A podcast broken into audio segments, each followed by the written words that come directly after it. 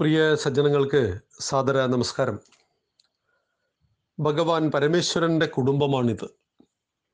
ഈ കുടുംബത്തിന്റെ ഫോട്ടോ നമ്മുടെ വീട്ടിന്റെ മുന്നിൽ പ്രദർശിപ്പിച്ചാൽ നമ്മുടെ കുടുംബത്തിലെ സകല പ്രശ്നങ്ങളും അവസാനിക്കുമെന്ന് മാത്രമല്ല നിത്യമായ ഐശ്വര്യവും ശാന്തിയും സമാധാനവുമെല്ലാം കുടുംബത്തിലേക്ക് വന്നു ചേരും.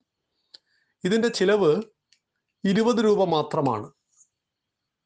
ഒരു മൾട്ടി കളർ ഫോട്ടോ ശിവനും പാർവതിയും സുബ്രഹ്മണ്യനും ഗണപതിയും ഉള്ളത് വീട്ടിന്റെ മുന്നിൽ വെച്ചാൽ സകല പ്രശ്നങ്ങളും അവസാനിക്കുമോ എന്ന് ചോദിച്ചാൽ ഇതിലെന്ത് യുക്തിയാണുള്ളത് എന്ന് നാം സ്വാഭാവികമായി ചിന്തിക്കും. പക്ഷെ ഫോട്ടോ വെച്ചതുകൊണ്ട് മാത്രം കാര്യമില്ല. എല്ലാ ദിവസവും ഒരു അര മിനിറ്റ് സമയമെങ്കിലും ഫോട്ടോ നോക്കണം. പക്ഷെ ഫോട്ടോ വെച്ചത് കൊണ്ടോ നോക്കിയത് കൊണ്ടോ കാര്യമില്ല. നോക്കിയതിന് ശേഷം ചിന്തിക്കണം. എന്താണ് ആ ഫോട്ടോ നമുക്ക് നൽകുന്ന സന്ദേശം? ഒന്ന് നോക്കുക. ശിവൻ ഇടതുഭാഗത്ത് പാർവതി രണ്ട് മക്കൾ ഗണപതിയും സുബ്രഹ്മണ്യനും. മറ്റൊന്നുകൂടി ശ്രദ്ധിക്കുക. ശിവന്റെ വാഹനം കാള പാർവതിയുടെ വാഹനം സിംഹം. സിംഹത്തിന് ഏറ്റവും ഇഷ്ടമുള്ള ഇറച്ചി കാളയുടെ ഇറച്ചി. പക്ഷേ പാർവതിയുടെ വാഹനം സിംഹം ശിവന്റെ കാളയെ പിടിക്കുന്നില്ല. ശിവന്റെ കഴുത്തിൽ പാമ്പ്.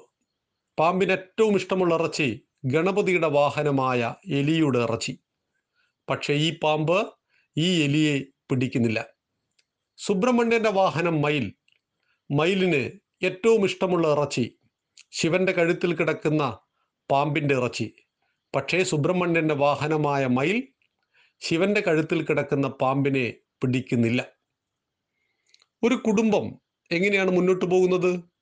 പരസ്പര സ്നേഹം പരസ്പര ഭാവന പരസ്പര ധാരണ പരസ്പര വിശ്വാസം. ഇതെല്ലാം ഈ ഫോട്ടോയിൽ കാണാം. ഇന്ന് സമൂഹം പറയാറുണ്ട് ഇവർ ബദ്ധവൈരികളാണ്. പൂച്ചയും എലിയും പാമ്പും കീരിയും എന്നൊക്കെ നമ്മൾ പറയുന്നത് കേട്ടിട്ടില്ലേ? ഇതുപോലെ തന്നെയാണ് സിംഹത്തിന് കാളയോടുള്ള ഇറച്ചിയോടുള്ള സ്നേഹം. മയിലിന് പാമ്പിന്റെ ഇറച്ചിയോടുള്ള സ്നേഹം. പാമ്പിന് എലിയോടുള്ള സ്നേഹം. എല്ലാം തന്നെ കൊന്നു തിന്നുന്ന സ്നേഹമാണ്. എന്നാൽ ഇവിടെ ആരും കലഹിക്കുന്നില്ല. എന്തുകൊണ്ടെന്നാൽ അതാണ് പരസ്പര സ്നേഹവും പരസ്പര വിശ്വാസവും. ഒരു ചെറിയ ഫോട്ടോ. ആ ഫോട്ടോ നമുക്ക് നൽകുന്ന സങ്കല്പങ്ങളും ഭാവനകളും വളരെ വളരെ വലുതാണ് എന്നറിയണം. ഒരു കുടുംബത്തെ മുന്നോട്ട് കൊണ്ടുപോകുവാൻ ഏറ്റവും ഉത്തമം പരസ്പര സ്നേഹവും പരസ്പര വിശ്വാസവുമാണ്. ഒരു സ്ത്രീ ഒരു പുരുഷൻ വിവാഹിതരാകുന്നു. വ്യത്യസ്ത സാഹചര്യങ്ങളിൽ വ്യത്യസ്ത സംസ്കാരത്തിൽ ജീവിത രീതികളിൽ ഇഷ്ടാനിഷ്ടങ്ങളിൽ വളർന്നു വന്നവരാണ് ഒരു സുപ്രഭാതത്തിൽ അഗ്നിസാക്ഷിയാക്കി താലി ചാർത്തി ഭാര്യ ഭർത്താക്കന്മാരാകുന്നത്. അവരുടെ ഇഷ്ടങ്ങൾ വ്യത്യസ്തമാവാം ആഹാര രീതികൾ വ്യത്യസ്തമാവാം അവരുടെ അഭിരുചികൾ വ്യത്യസ്തമാവാം. പക്ഷേ ആ വൈവിധ്യങ്ങളിലും അവർ ഏകതയിലെത്തുന്നു. ഇതെന്റെ ഭാര്യയാണ് ഇതെന്റെ ഭർത്താവാണ്. അതുകൊണ്ട് ഭർത്താവ് ഭാര്യ എന്ന പദപ്രയോഗമല്ല ഭാരതം നടത്തിയത്. സഹധർമ്മിണി എന്നായിരുന്നു. ധാർമ്മിക കാര്യങ്ങളെ ചെയ്യുവാൻ ഒന്നിച്ചിരിക്കുന്ന വ്യക്തിയാണ് ഒരു പുരുഷനെ സംബന്ധിച്ച് സ്ത്രീ. അവളാണ് ഭാര്യ. ഈ ഭാവമുണ്ടല്ലോ. ഇതാണ് ഭാരതീയ ധർമ്മശാസ്ത്രത്തിന്റെ അല്ലെങ്കിൽ ഭാരതീയ ജീവിതചര്യയുടെ അടിസ്ഥാന ശില കുടുംബസങ്കല്പം. ആ കുടുംബത്തിൽ ഇന്ന് ധാരാളം അസ്വസ്ഥതകൾ ഉണ്ടാകുന്നു. ഈ അസ്വസ്ഥതകൾക്ക് കാരണം എന്താണ്? പലപ്പോഴും വിശ്വാസം കാത്തു സൂക്ഷിക്കുന്നില്ല. പരസ്പര സ്നേഹം കാത്തു സൂക്ഷിക്കുന്നില്ല. ഇവിടെയെല്ലാം നമുക്ക് മാതൃകകൾ നമ്മുടെ ദേവീ ദേവന്മാരുമാണ്. ശ്രീരാമൻ സീതയെ പ്രണയിച്ചതുപോലെ നളൻ ദമയന്തിയെ പ്രണയിച്ചതുപോലെ എത്ര അമൂല്യമായ സ്നേഹങ്ങളാണ്. ഉമയെ പാർവതി ക്ഷമിക്കണം ഉമ പരമേശ്വരനെ പ്രണയിച്ചതുപോലെ. എത്ര മഹത്തരമായ പ്രണയവും സ്നേഹവുമാണ് നമ്മുടെ നാട്ടിൽ നമ്മുടെ ചരിത്രത്തിൽ നമ്മുടെ പുരാണങ്ങളിൽ നമ്മൾ കണ്ടത്. എന്തുകൊണ്ട് ഇതെല്ലാം അന്യം നിന്നുപോയി എന്ന് ചോദിച്ചാൽ നാം നമ്മുടെ രാമായണവും നമ്മുടെ മഹാഭാരതവും നമ്മുടെ ഇതിഹാസങ്ങളെക്കുറിച്ചും ചിന്തിച്ചില്ല. സനാതനം ധർമ്മപാഠശാല നിരന്തരം ഇതേ ചിന്തിക്കുന്നുള്ളൂ. അപ്പോൾ ഒരു ഫോട്ടോ വെച്ചിട്ട് നമ്മുടെ പ്രശ്നമൊക്കെ പരിഹരിക്കപ്പെടുമെന്ന് പറയുന്നത് ആ ഫോട്ടോ നമുക്ക് നൽകുന്ന സന്ദേശമാണ്. നമ്മുടെ കുടുംബത്തിൽ എന്തെങ്കിലും പ്രശ്നങ്ങൾ ഉണ്ടെങ്കിൽ അതിന്റെ അതിന്റെ കാരണക്കാര് നമ്മൾ തന്നെയാണ് മറ്റാരുമല്ല. ഈ കാരണത്തെ എങ്ങനെ ഇല്ലാതാക്കാം?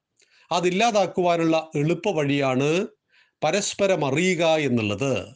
പരസ്പര ഭാവനയോടുകൂടി ജീവിക്കുക. എങ്ങനെയാണ് പരസ്പര ഭാവനയോടുകൂടി ജീവിക്കുക? എന്റെ ഇഷ്ടങ്ങളെല്ലാം തന്നെ എന്റെ ഭാര്യയുടെയും മക്കളുടെയും അച്ഛന്റെയും അമ്മയുടെയും ഇഷ്ടമാകണമെന്നില്ല. എന്റെ ഇഷ്ടങ്ങൾക്കനുസരിച്ച് മറ്റുള്ളവർ പെരുമാറണമെന്ന് വാശി പിടിക്കുന്നതാണ് കുടുംബത്തിലെ പ്രശ്നങ്ങളുടെ ഒരു കാരണമെങ്കിൽ എന്റെ ഇഷ്ടങ്ങളെ ഞാൻ ഒരു പരിധിവരെ ഞാൻ അഡ്ജസ്റ്റ് ചെയ്യും. എങ്ങനെ? മറ്റുള്ളവരുടെ ഇഷ്ടാനിഷ്ടങ്ങൾക്കനുസരിച്ച്. ഒരു വ്യക്തിയുടെ ഇഷ്ടങ്ങൾ മറ്റുള്ളവർക്ക് ശല്യങ്ങളും പ്രശ്നങ്ങളുമായി മാറാതിരിക്കുവാൻ ഞാൻ ശ്രദ്ധിക്കും. ഈ കരുതൽ ഭാര്യയും ഭർത്താവും അച്ഛനും അമ്മയും മക്കളും എടുത്തു കഴിഞ്ഞാൽ ആ കുടുംബത്തിൽ പിന്നീട് പ്രശ്നങ്ങൾ ഉണ്ടാകുന്നില്ല. മുമ്പ് നമ്മൾ സൂചിപ്പിച്ചിട്ടുണ്ട് ഒരു ആചാര്യൻ പറഞ്ഞത് ജയിക്കുവാനുള്ള എളുപ്പവഴി ഏത്? തോറ്റുകൊടുക്കുവാനുള്ള മനസ്സ് ആർക്ക് മുന്നിൽ ശത്രുവിന്റെ മുന്നിലല്ല. നമ്മളെ സ്നേഹിക്കുന്ന നമ്മളാൽ സ്നേഹി സ്നേഹിക്കപ്പെടുന്നവർക്ക് മുന്നിൽ. ഭാര്യയുടെ മുന്നിൽ ഒന്ന് തോറ്റുകൊടുത്തു എന്നതുകൊണ്ടൊന്നും സംഭവിക്കില്ല. ഭർത്താവിന്റെ മുന്നിലും തോറ്റു തോറ്റുകൊടുത്തു എന്നതുകൊണ്ടും അച്ഛൻ മക്കൾക്ക് മുന്നിലും മക്കൾ അച്ഛന്റെ മുന്നിലും തോറ്റുകൊടുത്താലും ഒന്നും സംഭവിക്കാൻ പോകുന്നില്ല. അതെല്ലാം കുടുംബത്തെ ശാശ്വതമായ സമാധാനത്തിലേക്കും ഐശ്വര്യത്തിലേക്കും നയിക്കുമെങ്കിൽ അതെല്ലാം നമുക്ക് ഈ ശിവന്റെ കുടുംബത്തിൽ കാണാം. ആ ഭഗവാൻ എങ്ങനെയാണ് തന്റെ കുടുംബത്തെ എത്ര മനോഹരമായിട്ടാണ് മുന്നോട്ട് കൊണ്ടുപോകുന്നത് എന്ന് നമുക്ക് കാണാം. ഭഗവാന്റെ ചുമതല എന്താണ്? സംഹാരമാണ്. ഈ ഭൂമിയിലെ ആ ക്രമത്തെ നിലനിർത്തുവാൻ സംഹാരം അത്യാവശ്യമാണ്. ആ സംഹാരത്തിന്റെ ദേവനായിരുന്നിട്ട് കൂടി അദ്ദേഹത്തിന്റെ ജീവിതത്തിൽ അദ്ദേഹത്തിന്റെ കുടുംബത്തെ എത്ര മഹത്തരമായിട്ട് അദ്ദേഹം നിലനിർത്തുന്നു എന്ന് നോക്കുക.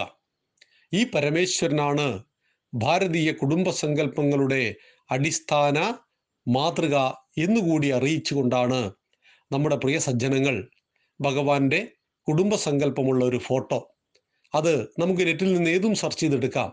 പക്ഷെ എല്ലാ വാഹനങ്ങളും അതിലുണ്ടാവണം. ഈ നാലു പേരുടെയും വാഹനങ്ങൾ അതിലുണ്ടാവണം. അത് നൽകുന്ന തത്വത്തെ മനസ്സിലറിയണം. എന്നിട്ട് ജീവിതത്തിൽ പരസ്പരം സ്നേഹത്തോടെ വിശ്വാസത്തോടെ പരസ്പര ഭാവനയോടുകൂടി ജീവിക്കുമ്പോഴാണ് നാം ശരിക്കും ജീവിക്കുന്നത്. അല്ലെങ്കിൽ കലുഷിതമായ മനസ്സുകൊണ്ടായിരിക്കാം. മറ്റുള്ളവരെ ബോധിപ്പിക്കുവാൻ വേണ്ടിയിട്ട് എന്റെ കുടുംബം നല്ലതാണ് എന്ന് ബാഹ്യലോകത്ത് തോന്നിക്കുന്നതിൽ കാര്യമൊന്നുമില്ല. കിടപ്പുമുറിയിൽ നമ്മൾ എങ്ങനെയാണ് നാല് ചുമരുകൾക്കുള്ളിൽ ആരും കാണുന്നില്ല എന്ന് ഉറപ്പുവരുത്തുമ്പോൾ നമ്മുടെ കുടുംബം സന്തോഷത്തിലാണോ സമാധാനത്തിലാണോ ശാന്തിയിലാണോ? അതാണ് നമ്മുടെ കുടുംബത്തിന്റെ മാനദണ്ഡം. നമ്മുടെ കുടുംബത്തിന്റെ ശാന്തി അളക്കപ്പെടുന്നത് അവിടെ വെച്ചാണെന്ന് ഓർക്കുക. അവിടെ ശാന്തി ഉണ്ടാവണം. എങ്കിൽ പഞ്ചമഹായജ്ഞങ്ങളെ ചെയ്യണം. ഹിന്ദുവിന്റെ ധാർമ്മിക ജീവിത രീതിയെ അവലംബിക്കണം. നമ്മുടെ ആചാര്യന്മാർ നമുക്ക് നൽകിയ മഹത്തായ ദർശനങ്ങളെ അറിയുക പഠിക്കുക ആചരിക്കുക അത് പ്രചരിപ്പിക്കുക അത് ജീവിതത്തിൽ പകർത്തുക. എന്തെന്നില്ലാത്ത ശാന്തിയെ നമുക്ക് നൽകുമെന്ന് മാത്രം സൂചിപ്പിക്കുന്നു. നന്ദി നമസ്കാരം. വന്ദേ മാതരം.